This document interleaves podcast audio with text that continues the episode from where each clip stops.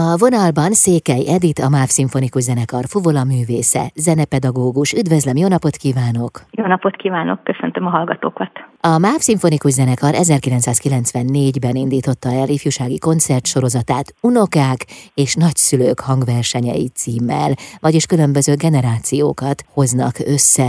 Mi volt a célja annak idején ennek a koncertsorozatnak?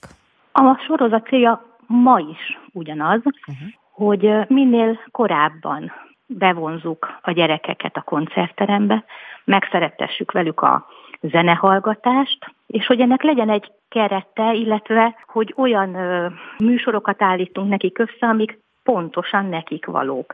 Tehát mindig a korosztályhoz igazítjuk az előadásainkat, és így ügyelünk arra, hogy ezek körülbelül 50-60 perces előadások legyenek. 1994-ben indult el ez a koncertsorozat, hát ez nem ma volt, és mégis óriási sikere van. Az, hogy a nagyszülőket éppen az unokákkal hívják a koncertlátogatásra, az az, az ötlet, az honnan fakadt?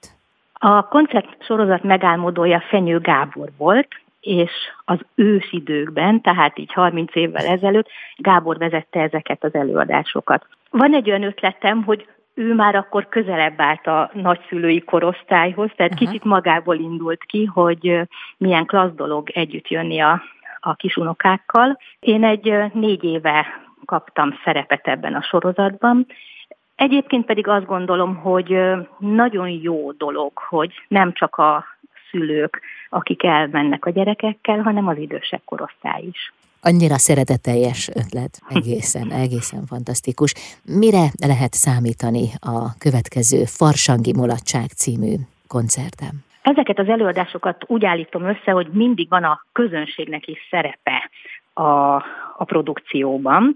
Ezt ugye most úgy mondjuk divatosan, hogy interaktív előadás. Tehát nem csak közös éneklés lesz a közönséggel, hanem kérek majd a színpadra felnőtteket is, hogy segítsenek nekem tulajdonképpen megteremteni egy-egy zenei tételhez szükséges atmoszférát.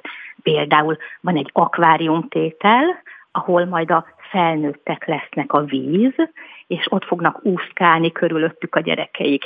Terveim szerint remélem, hogy a felnőtteknek is lesz ez elég bátorságuk. Mert a gyerekek mindig nagyon vállalkozó kedvűek, kiesnek a széksorokból, annyira jelentkeznek, hogy ők is szeretnének részt venni a, az előadásban. Szombaton új helyszínen, az Ötvös tízben lesz majd látható, hallható ez a farsangi mulatság délelőtt és délután is.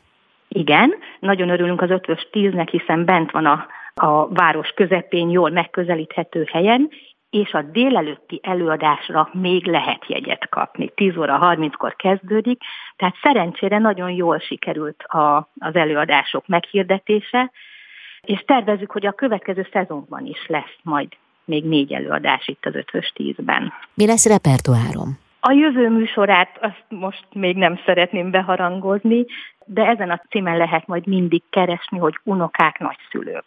A mostani programon mit lehet majd meghallgatni? A szombati előadáson Szenszan Állatok farsangja című műve szerepel. Hát nem véletlenül.